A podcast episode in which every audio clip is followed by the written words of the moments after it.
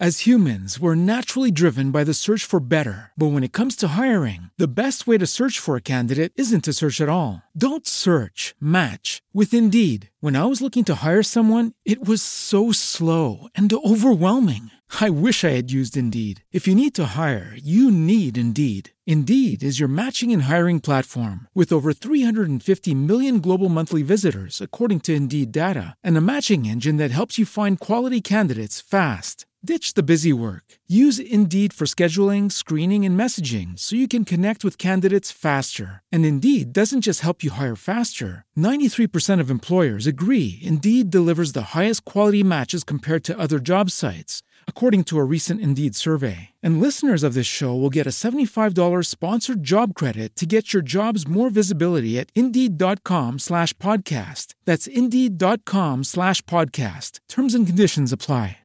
Lucky Land Casino asking people what's the weirdest place you've gotten lucky? Lucky? In line at the deli, I guess? Aha, in my dentist's office. More than once, actually. Do I have to say? Yes, you do. In the car before my kids' PTA meeting. Really? Yes. Excuse me, what's the weirdest place you've gotten lucky? I never win and tell. Well, there you have it. You can get lucky anywhere playing at LuckyLandSlots.com. Play for free right now. Are you feeling lucky? No purchase necessary. Void where prohibited by law. 18 plus. Terms and conditions apply. See website for details. After 1912 dispatch 451. Revenue units for bus for emergency transport to from IZ to the city to Sinai. Attention all listeners on this frequency. Stand by for an important announcement. Welcome to Medic to Medic Podcast, the weekly podcast for EMS providers, EMS leaders, EMS medical directors, and others involved in or those who have an interest in emergency medical services. Ladies and gentlemen, here's your host, Steve Cohen. Coming from the Raleigh, North Carolina Medic to Medic Podcast Studios, it's another episode. Hi, it's Steve Cohen. Hey, if you got a chance, go over to Apple Podcasts, Spreaker.com, Stitcher, or my website and rate the podcast and leave me some comments. Today I'm joined by Gary Ludwig. Gary is the fire chief of Champaign, Illinois. He's authored numerous uh, books. He's written over 500 and some plus articles. He's a known expert both in fire and EMS. He's an award winning uh, chief uh, for two systems in EMS, Memphis and St. Louis. I'll let him tell us a little bit more about his story and how he got started. But first, Gary, welcome to Medic to Medic Podcast. Uh, thank you, Steve. It's an honor to be aboard with you. Well, I appreciate it. Uh, one of the reasons why I uh, want to talk to Gary is uh, he wrote an article back in September in one of the fire magazines about do paramedics need a college degree? We're definitely going to touch that subject uh, and probably a few more about leadership, etc. But Gary, tell us how you all got started in the public safety world. Well, um, an interesting scenario, uh, especially since it's the topic that we're talking about today. But uh, I started working for St. Louis when I was 18 years old, and I was looking for a way to pay my way through college. And, uh, and so, uh, um, you know, what I was doing actually, uh, I gravitated to. It was enjoyable. I loved it. I loved making a difference. I loved uh, the, the fact that there was nothing different each day. Um, I'm sorry, there was something different each day. And, uh, and so I started with St. Louis uh, when I was 18. I was just two months out of high school and uh, spent wound up spending 25 years there. Um, then I got recruited to Memphis, and uh, they were having a significant issues with their EMS system. And they, the, the fire chief had just created a deputy fire chief position there, and and uh, he was hoping to have someone come in and help him um, put their EMS system back on track. And so um, uh, I took on that challenge, and um, and so 10 years later, uh, I left Memphis after um, making that. Uh, I would like to say we, not I, but me and a lot of other people that worked there, we made that an award-winning system again. And um, and then uh, I went to Champaign, where I've been here this month. It'll be four years now as the fire chief here in Champaign. And ironically, I don't have any ambulances as a part of the Champaign Fire Department. So um, even though uh, I've been actively involved in running these EMS systems, uh, I find myself now in a, a fire department where I don't have ambulances at all. What was the spark? What got you interested in, besides, you know, you're out of high school and you needed a job to pay for college, was there anything else that brought you to the uh, St. Louis department? yeah, I, I always had an interest in fire and um, and then really EMS kind of really um, became um, also a, a, a, a uh, something that was really of interest to me, and I you know I can say unequivocally, uh, such as people in my my time here, well, a lot of things that got us interested in this profession was watching TV show Emergency on TV with Ronnie Gage and or Johnny Gage and Roy DeSoto, and so those are the things that you know obviously you know got me interested in this profession, and so when that opportunity presented itself, that's um, that was an opportunity I took with St. Louis, and so that was the spark. There was a fire station when I lived in South St. Louis that was maybe about five blocks from my house, the 14s, and um, you could hear the siren go off from uh, from my house when they were going on a run, and you know I found myself many times running to the corner, which wasn't too far away, so I could watch the fire truck go by as a young little kid growing up in South St. Louis, and so it almost is something that's been a part of me and part of my blood since I've been a, a, a you know small youth there on the streets of South St. Louis. So, so it's that's pretty much I would think the sparks and the impetus that got me going involved in this profession. Tell us a little bit about uh, some of those concepts you developed in both of those departments and that made them award winning. Well, some of the things that um, that we did actually in St. Louis was uh, we created um, a system back that we see now, actually back in the '90s, called 911 Plus, and uh, we uh, took over EMS and the ambulance service 1997. It was the mayor, with the stroke of a pen, basically merged EMS into the fire department, and I found myself running EMS. And uh, one of the things that we had there as a challenge that we had a lot of people who were misusing the 911 system. They were using 911 as we see today, typically, you know, for uh, very low acuity type of things that um, had no business using an ambulance for. And so within a week of us taking over and managing the EMS system at the fire department, we had an unfortunate death at an abortion clinic that uh, it took a while for an ambulance to get there. But when you went back and looked at what all the ambulances were doing at that exact moment, over 90% of them were on these low acuity calls. And so we had to do something different. And one of the things that we decided to do was uh, create this 911 system, or this 911 plus system, where uh, we screen the calls using an algorithm, and then uh, working with the state Medicaid system, which had a tran- transport system in place, we would route those calls over to the, those vans, those low acuity vans that were able to transport patients, Medicaid patients, and just send them to pick up those patients, and they could take them to a clinic or some other type of facility. So, you know, back then, even 20 years ago, we were moving those patients as you almost see today with the community paramedicine programs and all the alternative delivery pathways. We were doing that 20 years ago in St. Louis with that 911 Plus system. You know, there were some innovative things we did in Memphis, like uh, we revamped the entire QI process. Uh, we used the working very closely with the FedEx company. Uh, we looked at their models and how they did QI, where typically your QI is done from the bottom up, where you have some analyst who's, who's crunching data and looking at numbers and pushing the numbers upward to the upper staff and say, hey, there's a problem here, you need to deal with it. Um, we reversed that model in Memphis, and what we did was that I was the owner. I took ownership of those numbers as opposed to the analyst. So me as say the CEO of the EMS system there, as is you you would you know if you were to use that analysis, uh, I was responsible for the, the data numbers improving not the analyst who was actually crunching the numbers and looking at it and telling us what was wrong.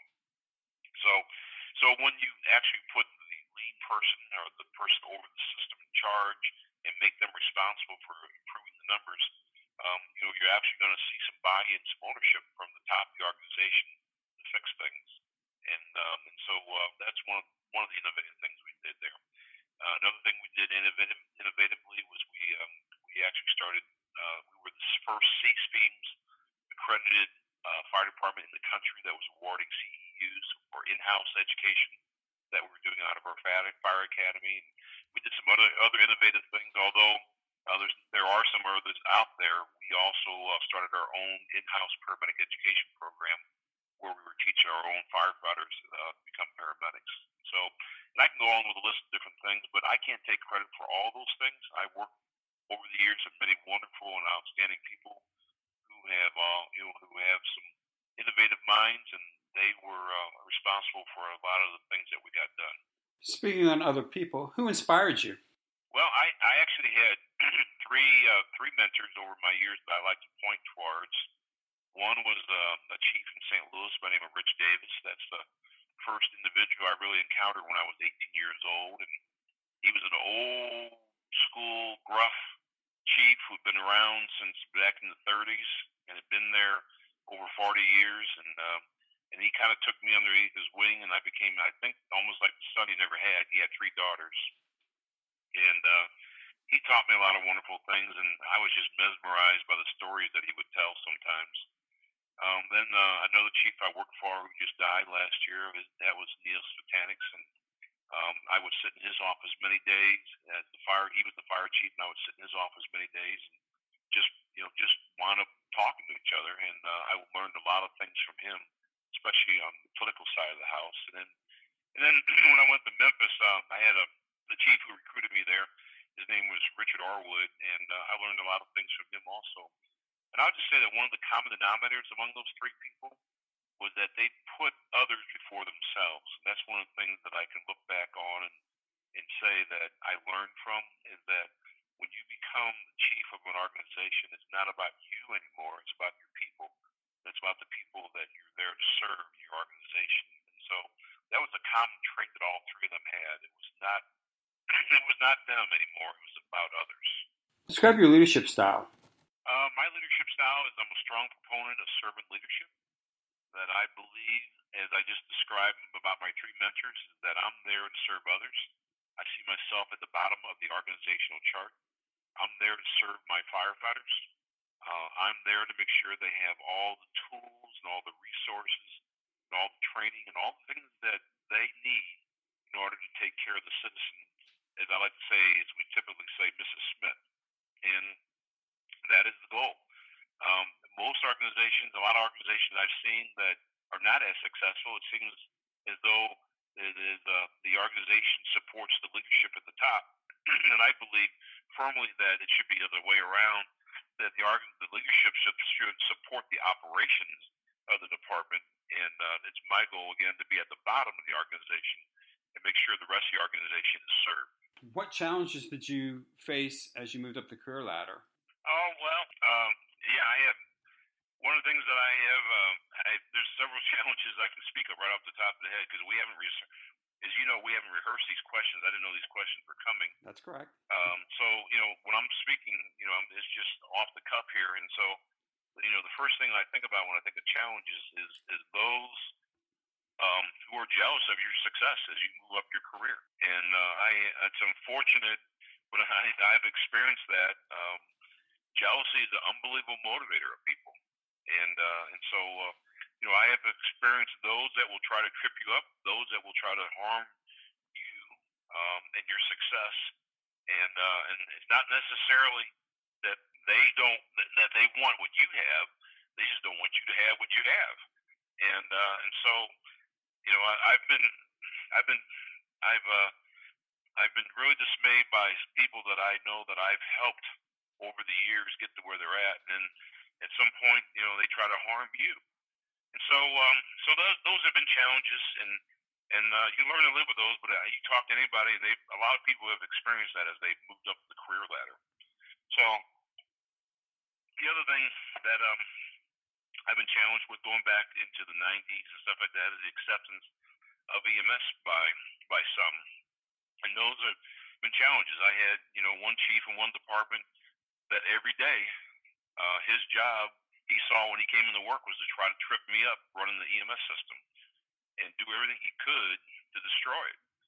And uh, and so you know you just have to learn to operate in those systems if you want to. If there's, I guess the best advice I can give is that you first of all you have to have situation awareness that there are people like that that will want to harm you. There will be people that will try to destroy the work that you've done and uh, you know you have to have a good network in place to overcome those. You have to have people that will warn you that this is coming down the pipe.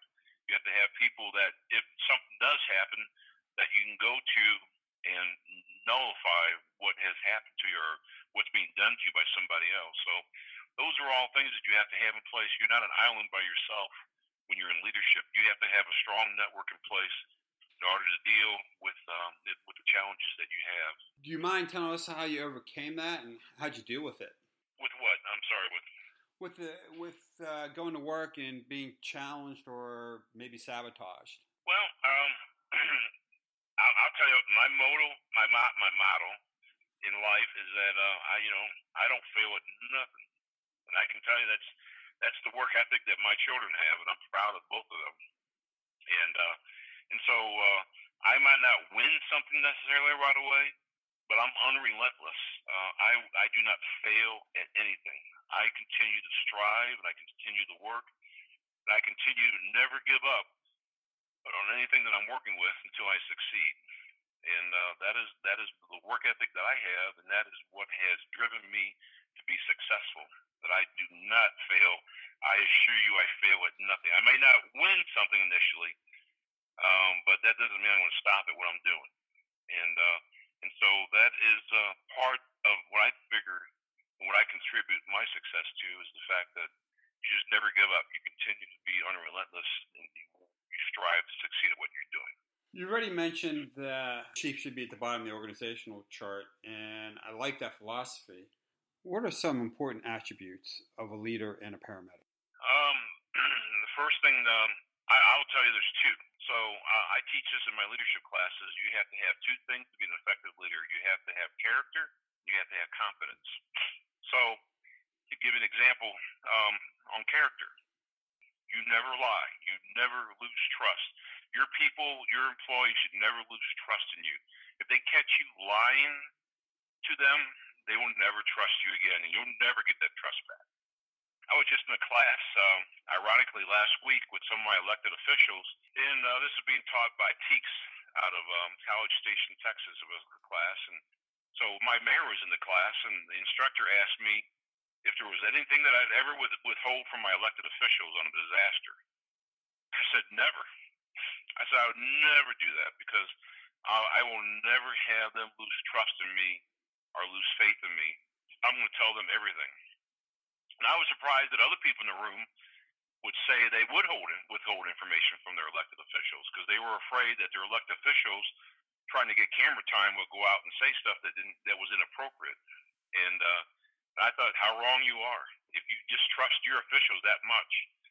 But uh, so so it comes down to trust. If you if your employees ever lose t- comp- again, we're talking about character.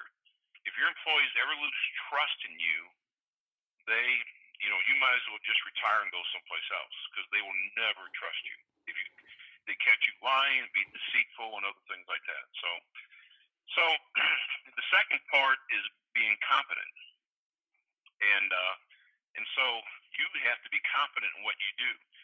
You have to be able to manage. You have to be able to lead. You have to be able to have knowledge base of the things that that are a part of your profession. Because again, if you're not competent, again, your employees will never have um, any trust. I don't know if the word is not trust, but they will not. Um, you know, they will not have have any faith in your leadership. So, uh, you know, let's talk about some things that you know you've seen over the years. You know, you might remember a few years back the Enron scandals.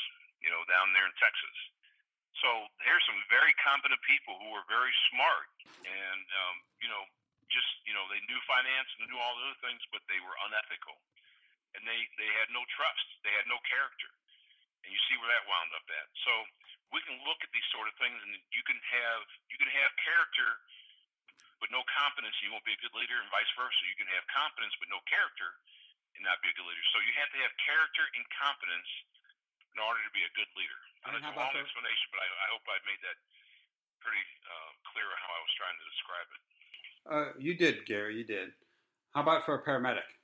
Uh, I well, and so there these some of these attributes that we talk about for paramedic, we're also talking about some leaders. You have to be the first thing you have to be is uh, empathetic. You know, we're in the people business. Whether you're a leader or whether you're a paramedic, you know, we take care of people 100% of the time.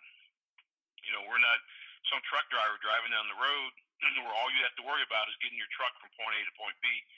You really don't have to deal with people The only time you might have to really deal with people is if you get out of your truck and you stop at a truck stop or you stop at you know at wherever your destination is. But the majority of the time, you're not going to deal with people. In our profession, whether you're a leader or whether you're a paramedic, you deal with people. And usually, people, especially on the paramedic side, they're calling you because they have a problem. They're going to be calling you because it's going to be the worst day of their entire life. And they're going to be turning to you and they, they're wanting not only character and competence, they want you to be ethical and they want you to be competent, but they also want you to be empathetic. They want you to care. As I like to tell people, they don't want to know how much you know, they want to know how much you care. And so, uh, as a paramedic, you have to show that you care. I'll give you an example. If, for those that are listening to this, if you're a supervisor or a manager or any type of chief of any organization, what type of complaints do you get? You don't get complaints that from the citizen that somebody started the wrong IV or they couldn't read EKG or they drew up the wrong medicine. You never get those complaints. The complaints you get is somebody has an attitude. Somebody had a bad attitude. Somebody didn't treat somebody right.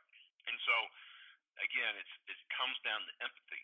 It comes down to how we deal with people and how we treat people and how we respect those that we come in contact with. That is one of the main attributes to being a good paramedic. Uh, even again, even again with the competence question, but again, you have to be empathetic. You have to be caring. Well, that'll lead us to our discussion of your article that I saw in, I think it was Fire Engineering, about paramedics need a degree. My first question to you is what spawned you to write the article? And then the second question, why all of a sudden the need for a degree to be a paramedic? Well, uh, I wrote the article because this whole issue is starting to raise its head. Uh, you have some organizations and individuals within those organizations who are raising the whole specter uh, that you need a degree to become a paramedic. And um, it's you know it's interesting. A position paper just came out recently where they said associate's degree. They're recommending an associate's degree. And uh, with some of those voices early on, we're saying no, you have to have a bachelor's degree, just like nurses do. Just like nurses have to have a bachelor of science in nursing to be a nurse now. And so uh, it's interesting that all of a sudden it's been toned back now to be an associate's degree. I think the ultimate goal is they want to become a bachelor's degree, but they're just they know they can't make that leap right now. You know, with that said, uh, that again, this whole issue has raised the specter. So um, I wrote, you know, I've looked at this, and so I wrote a column, you know, basically saying that you don't have to have a degree to be a paramedic.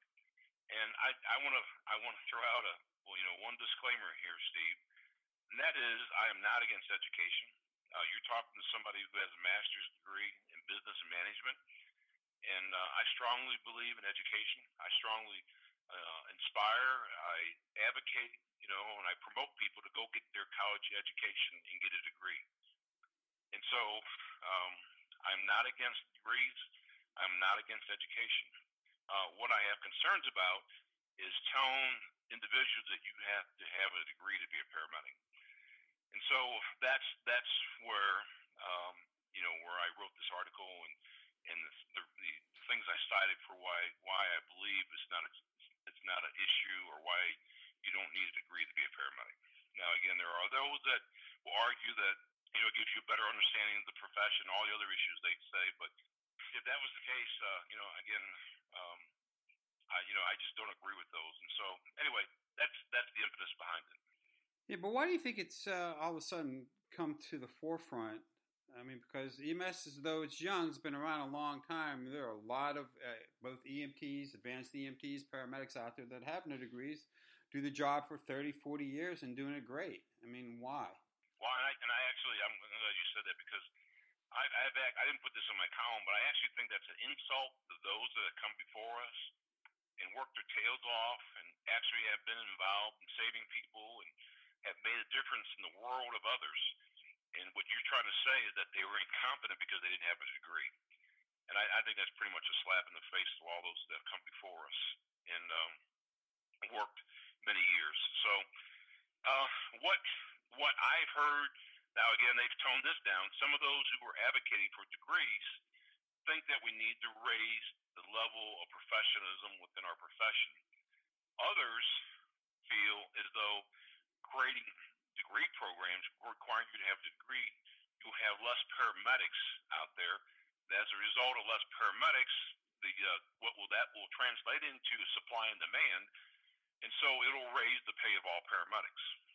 And uh, I think that's, I don't think that's realistic. That uh, you're going to drive paramedics out of the profession. We'll have less paramedics, and you're going to have more pay for paramedics. You know that your demand is going to go up, so therefore pay is going to go up. There's not, there's there's no money in these systems now to pay paramedics extra. I wish paramedics and EMTs were paid far greater than what they are. I think they deserve. I think I think they deserve a whole lot more than what they're getting.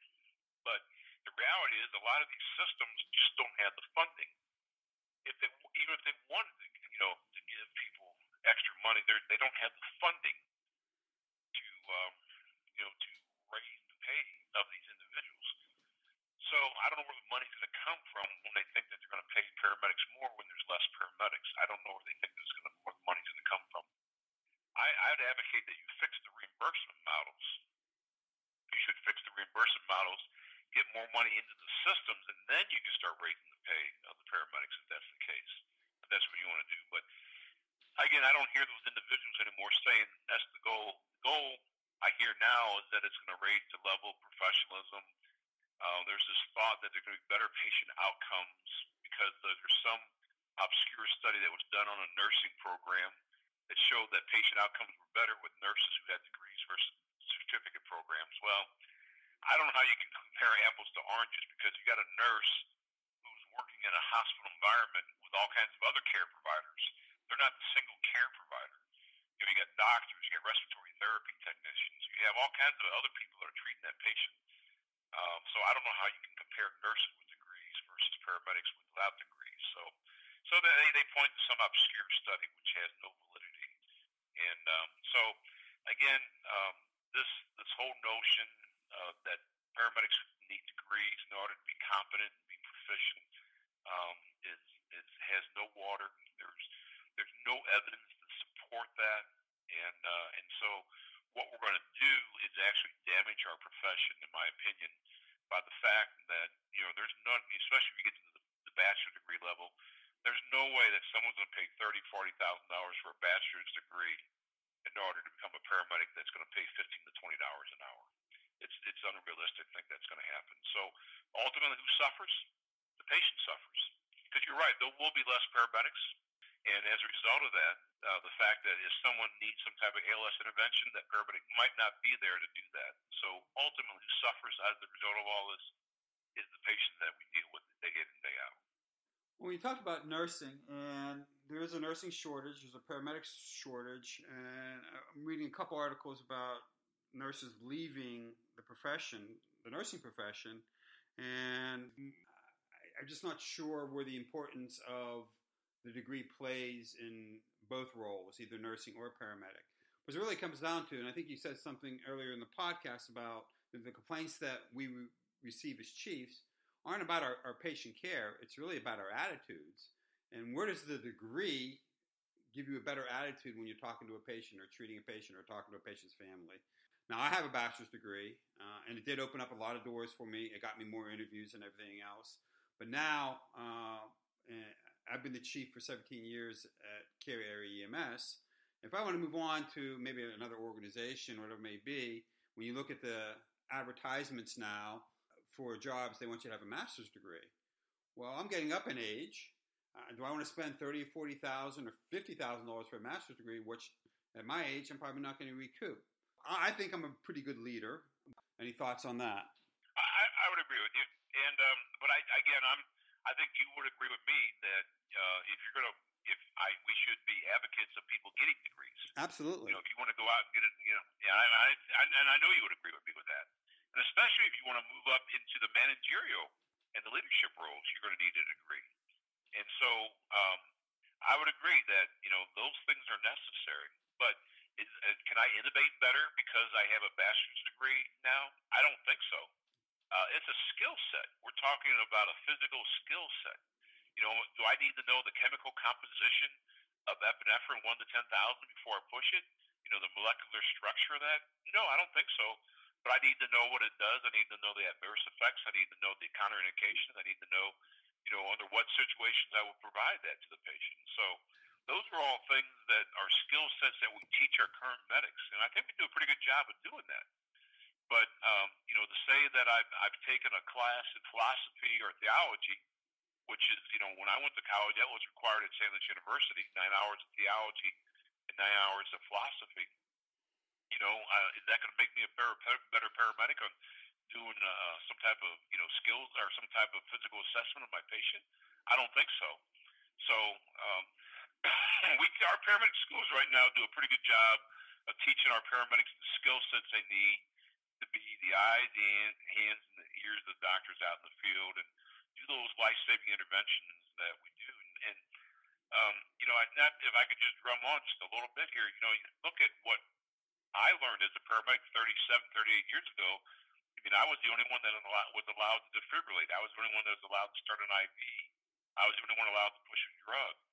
And so now you look at the advanced EMT now, there's many of those things that I could do as a paramedic, you know, they can do also. But I don't hear anybody saying that the advanced EMT needs also to have a degree. Even though there's just a few more things I can do that they can't do if you look at the new curriculum standards. So, um, so again, is that going to is that going to make me a better paramedic for those few skill sets that that that I can do that the advanced EMT can't do? It really going to make a difference in patient outcomes?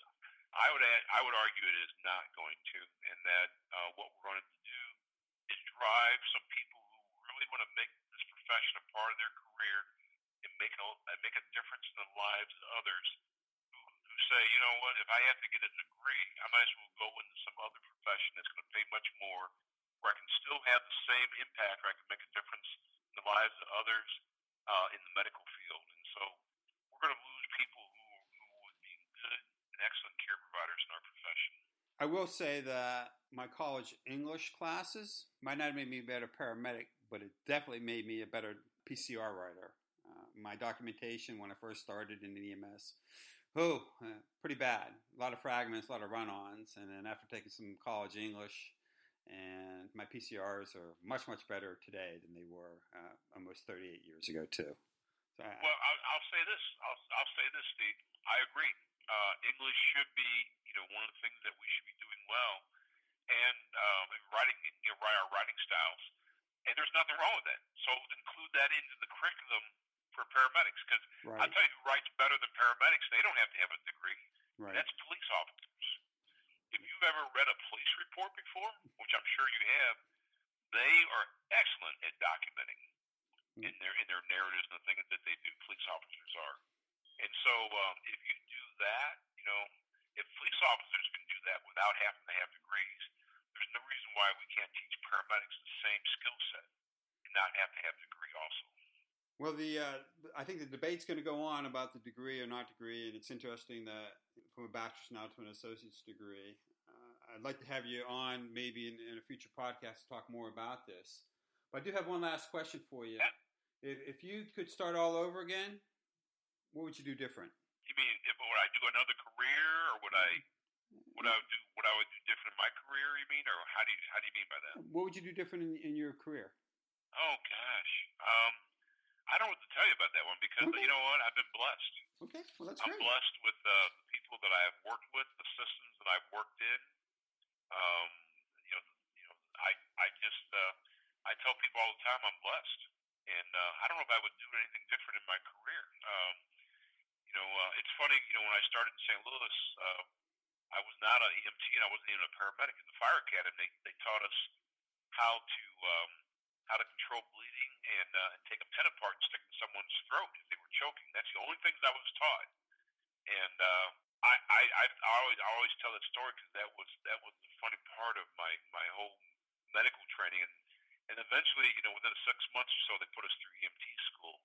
Uh, and I went up, I went and decided I'm going to go on the paramedic school of my own. Is what I decided I was going to do. That was back in 1979. So um, I, I can't even I can't even say I would do anything different there. It's just uh, I've been I, I I realize how blessed I've been, Steve, and I just don't mean to drum on about it, but um, you know we're uh, we're in an excellent profession. I have worked with some outstanding people, and uh, I don't know if I I really I don't know if I would do anything different, quite frankly. All right, Gary. Well, I appreciate you uh, spending some time on my podcast. Thank you for joining me. Oh, it's been an honor to be with you and spend this evening talking with you. As humans, we're naturally driven by the search for better. But when it comes to hiring, the best way to search for a candidate isn't to search at all. Don't search, match with Indeed. When I was looking to hire someone, it was so slow and overwhelming.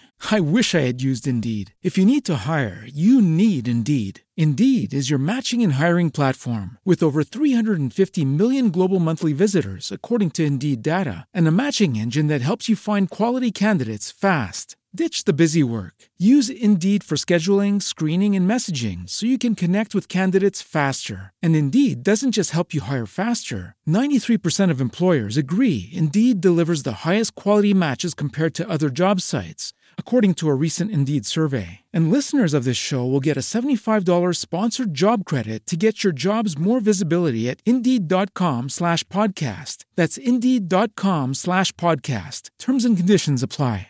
Hello, it is Ryan, and I was on a flight the other day playing one of my favorite social spin slot games on ChumbaCasino.com. I looked over the person sitting next to me, and you know what they were doing? They were also playing Chumba Casino. Coincidence? I think not. Everybody's loving having fun with it. Chumba Casino is home to hundreds of casino-style games that you can play for free anytime, anywhere even at 30,000 feet. So sign up now at ChumbaCasino.com to claim your free welcome bonus. That's ChumbaCasino.com and live the Chumba life. No purchase necessary. VGW. Void were prohibited by law. See terms and conditions. 18 plus.